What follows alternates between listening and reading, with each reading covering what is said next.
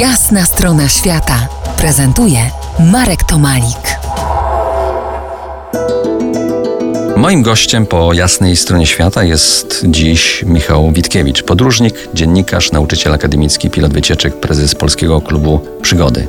Rozmawiamy w studiu RMF w Sopocie, blisko morza. Michał, niespokojny z ciebie duch, jakoś tak nie możesz się zmieścić na starym kontynencie. Stąd dwukrotne wyróżnienie w słynnych kolosach, czy na słynnych kolosach, twoich zmagań z dzikością natury przed laty. To pierwsze to pieszo-pontonowe przejście granicy Europy z Azją.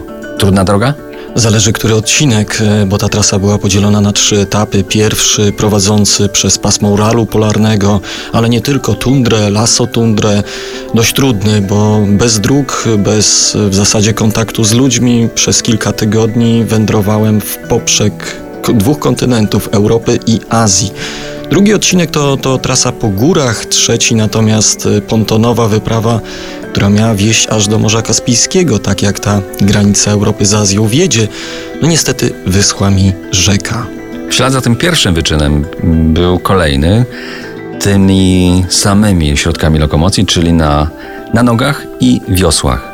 Przejście, przepłynięcie w poprzek Ameryki Południowej. Rozchodziłeś się na dobre, tak? No tak, rozchodziłem się i rozpływałem, bo pierwsza część tej drugiej wyprawy to była wędrówka pieszo przez Chile, przez Andy. Tam mnie w Andach trochę zasypało śniegiem, bo wyruszałem polskim latem, ale zimą tamtejszą.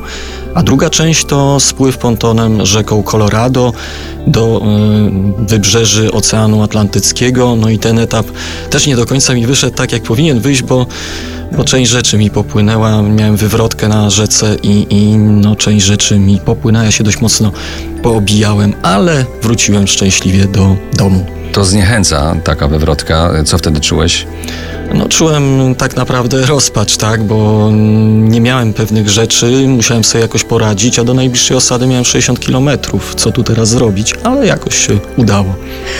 A jednak chodzenie zmęczyło cię. Za kilkanaście minut porozmawiamy o autostopie, na który przesiadłeś się po, po wielu latach. Także, a może przede wszystkim jako animator turystyki autostopowej w Polsce, zostańcie z nami po jasnej stronie świata. To jest jasna strona świata w RMS Classic.